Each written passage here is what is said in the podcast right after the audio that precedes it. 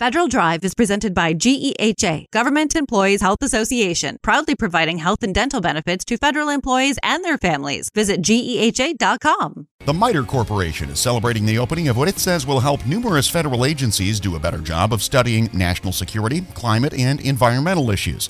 The new BlueTech Lab in Bedford, Massachusetts opened its doors to federal agency sponsors last month. It includes a six hundred twenty thousand gallon tank for testing unmanned surface and undersea systems. That's the biggest in the region. For more on what the federally funded R and D Corporation hopes to do with it, we're joined now by Nick Rotker, MITRE's chief strategist for BlueTech. Nick, thanks for joining us. And, and I think the place I'd like you to start is give us a little background on sort of the, the impetus, the demand signal that, that led MITRE to believe that a, a facility like this was was needed in the first place. Absolutely, Jared. So over the past decade or so, we've been building out our capabilities internally, and the demand we are seeing from our sponsors right now is, is pretty unprecedented. We have uh, folks uh, reaching out to us across all of our different federal sponsors, from Navy interests, uh, NOAA, the National Oceanographic Atmospheric Agency, uh, as well as U S Coast Guard, and uh, other, other uh, sponsors that are interested in the maritime environment. So tell us about the facility itself. What's it look like? Uh, give us some sense of the scale. What can you do there? Yes. Yeah, so uh, the the lab is one of MITRE's uh, largest investments that we've made over the past uh, decades, and it's one of the largest in the region. So it's one hundred six feet long by forty feet wide by twenty feet deep. And it really uh, allows for folks to come in and collaborate. So we've built this facility Uh, that has access to the outside community in a way that other MITRE labs don't typically uh, foster. And so this lab is open right now. We're, we're, we're looking for folks that are interested in utilizing this facility and partnering and collaborating with us to solve these problems in the maritime space. So it sounds like you don't have any projects lined up quite yet, but give us a sense of the types of work that you would be able to do there. Absolutely. So uh, given its size, we view, we view it as uh, uh, ripe for the utilization uh, of developing capabilities for autonomous platforms, right? So you want to be able to take your uh, autonomous platforms, test them fully before you put them in the ocean, and, and inevitably things may go wrong and you may uh, lose that platform. So a lot of the interest that we've had to date is really around Uh, underwater autonomous platforms, uh, underwater sensing systems, uh, capabilities where you're communicating between platforms in the marine environment and things of that nature.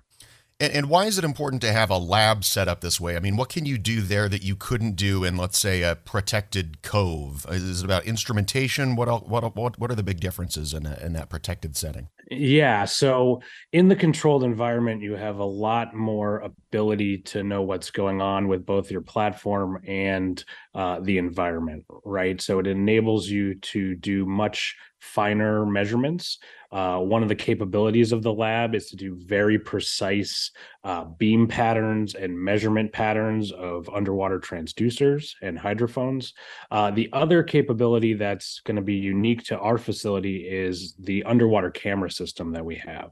So it is going to be one of the largest installations in the country of the Qualysis uh, underwater camera system, and that allows for zero point one centimeter accuracy anywhere within the tank. And so you can take an object, put it in the tank, uh, and uh, enable uh, real uh, truth information of that platform. So if you're developing autonomy algorithms or other capabilities that need precise geolocation of your object undersea, this tank will allow you to measure all those so that you work out all the kinks before you put it in the ocean. And what what's kind of the, the range of agencies or MITRE sponsors who might be able to take advantage of something like this?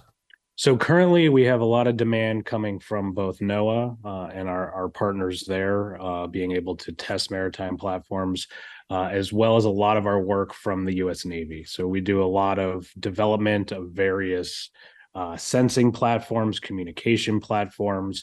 And so being able to test it in our own facility, uh, we're seeing a lot of demand from our, our sponsors in that that place. What, what what are the other components of the lab? I mean, is the tank really the star, or what else do you have installed there? So besides just the tank, obviously, it's a, a very large uh, controlled body of water, but uh, we also have lab space for those who come in and utilize the facility, uh, as well as the, the facility itself is actually the center of our, our Blue Nerve Network.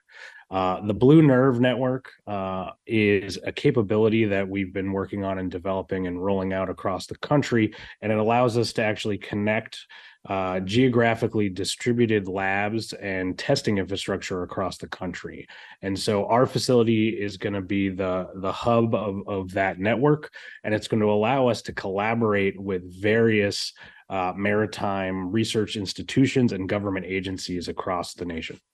The news release that you guys put out announcing this talked about it, it being possibly used for climate research, which is super interesting to me. How do you study something on the scale of the climate in a facility that's uh, relatively small compared to the Earth?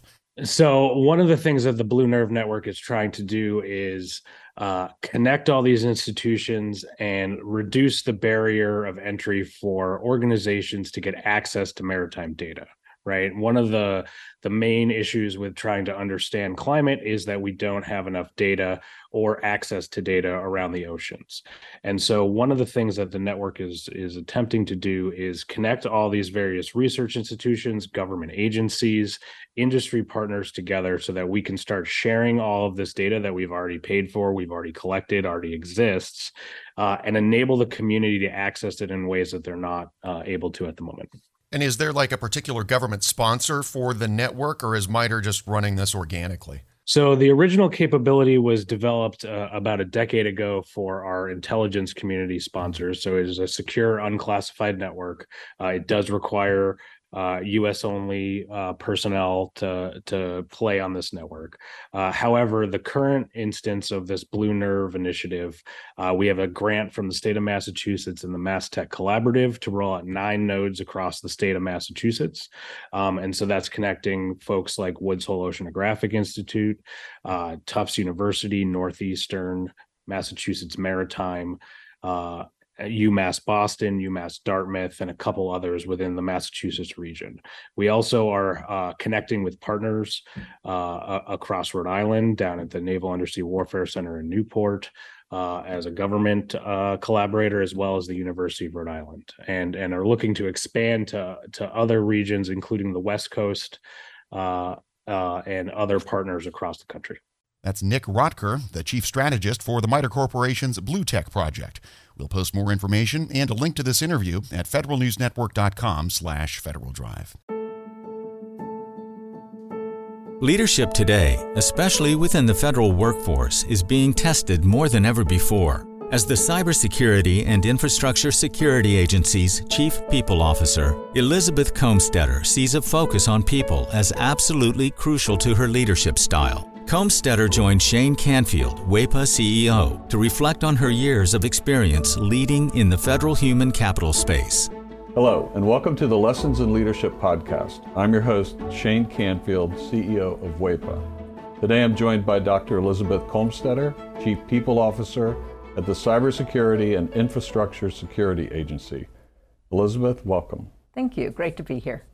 In your current position at C I S A, one of your responsibilities is ensuring a people-first culture. Explain what that is, and, and what's the role of leadership in creating and shaping that culture?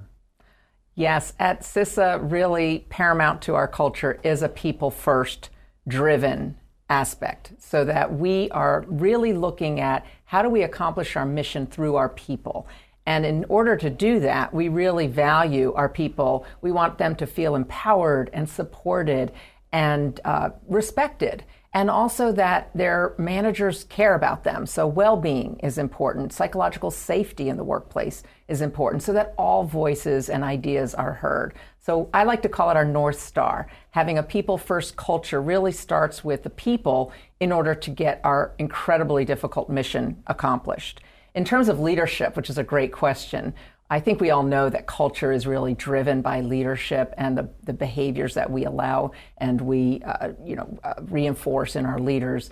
So we really work at making sure that our leaders are bringing out the best in their people every day. So again, that they feel they can bring their voice, especially an opinion that might not go along with the majority of a group, so that we get that diverse perspective, we get those different ideas and experiences. And that's really where we find that it's important that leaders are purposefully bringing out their talent on their teams to enable our mission.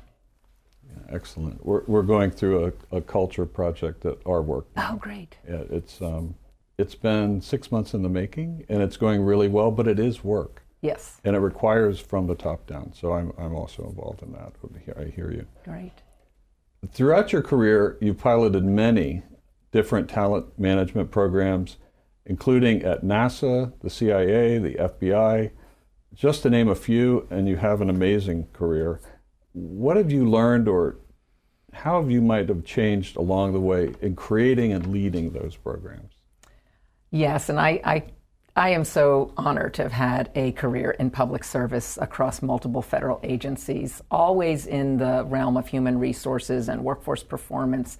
And I think because I study organizations and people in them, I've come to realize, particularly in the federal government, that many of our programs are really grounded in the industrial era thinking, that this is organizationally structured in a hierarchy with boxes and lines on charts, uh, with the center being around jobs and what do we need to get this job done in terms of skills and training. And what I found is that we're really not in the industrial era anymore, where we would promote the smartest people who knew that work and they would then tell the people on their team how to do things and oversee that work. We're now in a digital era and the information era where work gets done collaboratively across geographic boundaries and certainly across org charts. So uh, we like to call it networks um, or hierarchies, and we really need to, again, unleash people so they can find those other people who are working on similar problems or have the right ideas. And so I really like to think of our work now in the talent programs being human-centered. It's more about the user and the experience than about the rules and regulations. So although we have to have rules and regulations, certainly in human resources, is that person experiencing what they need and getting what they need for their role at that time? So not so much on the job, but on the person. So for example, we're recruiting. What's the applicant experiencing? Because if they're not having a good experience with our organization from the time we're recruiting them, they're gonna go work for somebody else. Same thing with like first-time supervisors. We know they need certain training, but telling them to sit in a class for one week and then hope a year from now they'll remember what they learned to apply, that's not really human-centered. The human-centered is what do they need when they need it, and building modules or, or just-in-time training and bringing that to the people, to that user as they need it. So that's really, I think, the most important focus of talent programs today in this era to enable the workers to be the best they can be in their in their roles. Excellent. New thinking. Um, this is always an interesting question.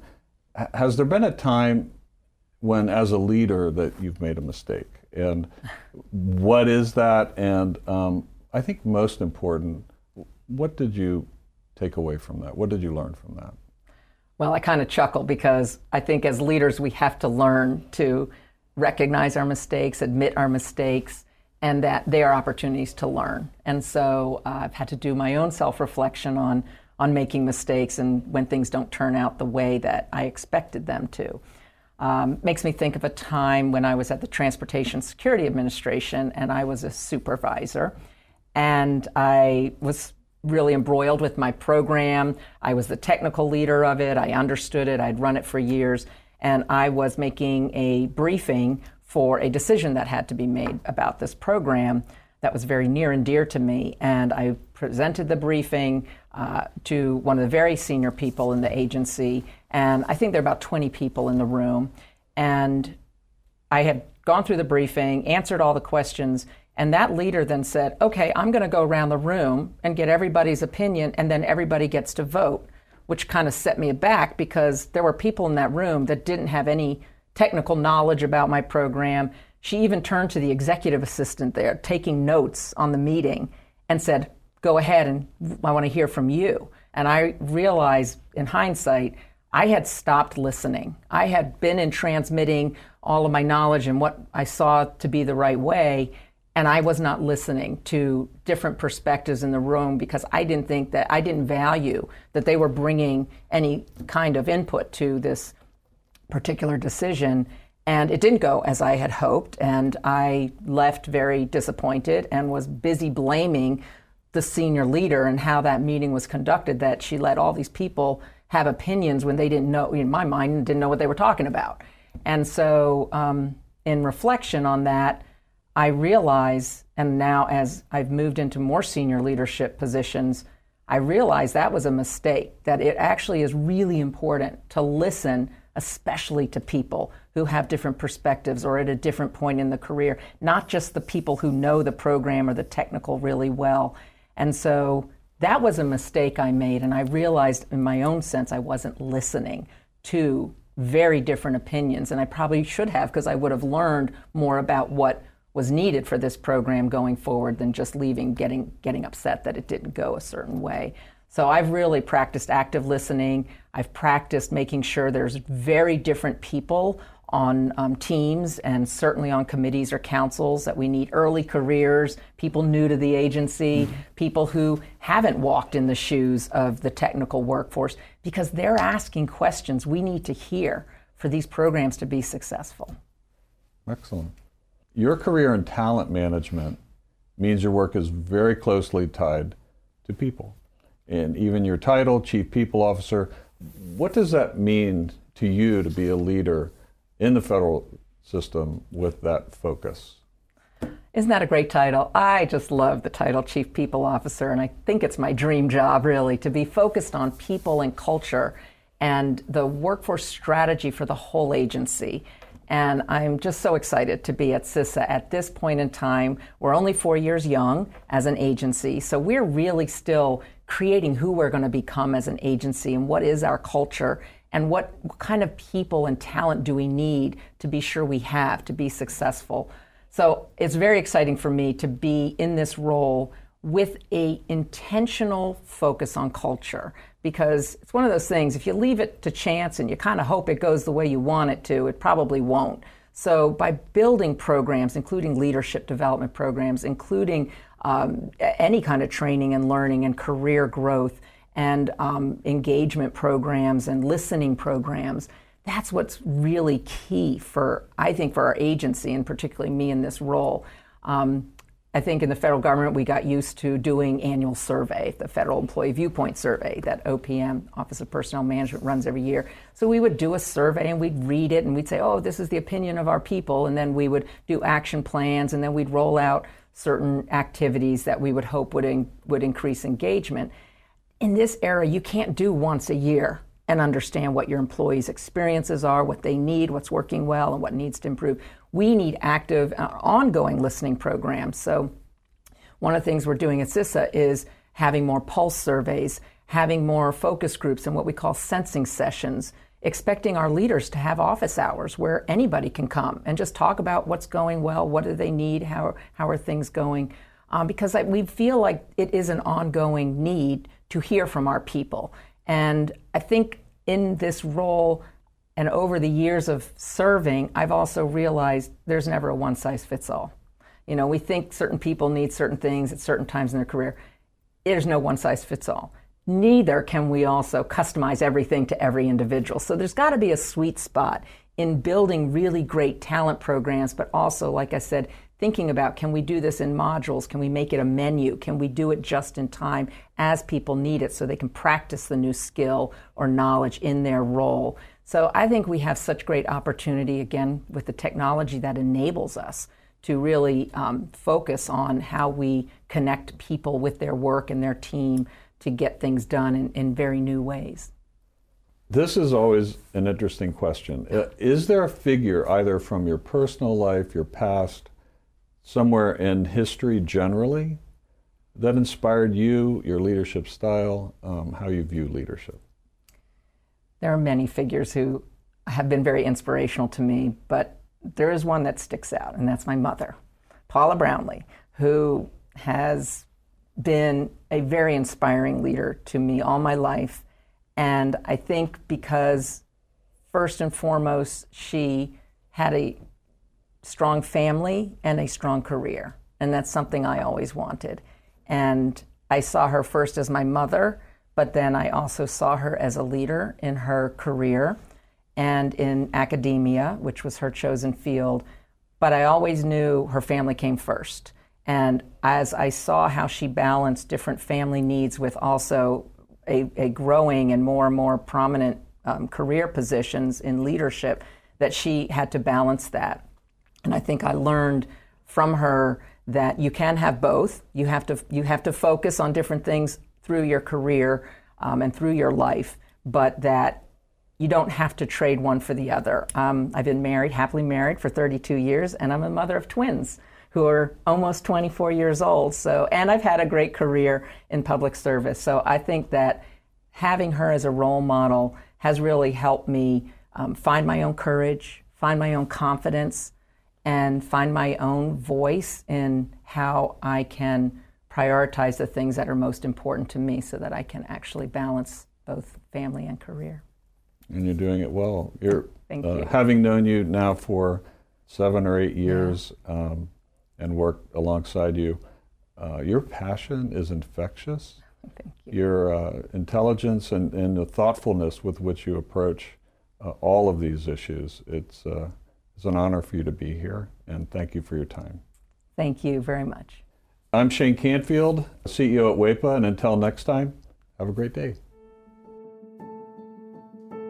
Find the full podcast and future episodes of Lessons in Leadership on the Federal News Network app and anywhere you enjoy your podcasts.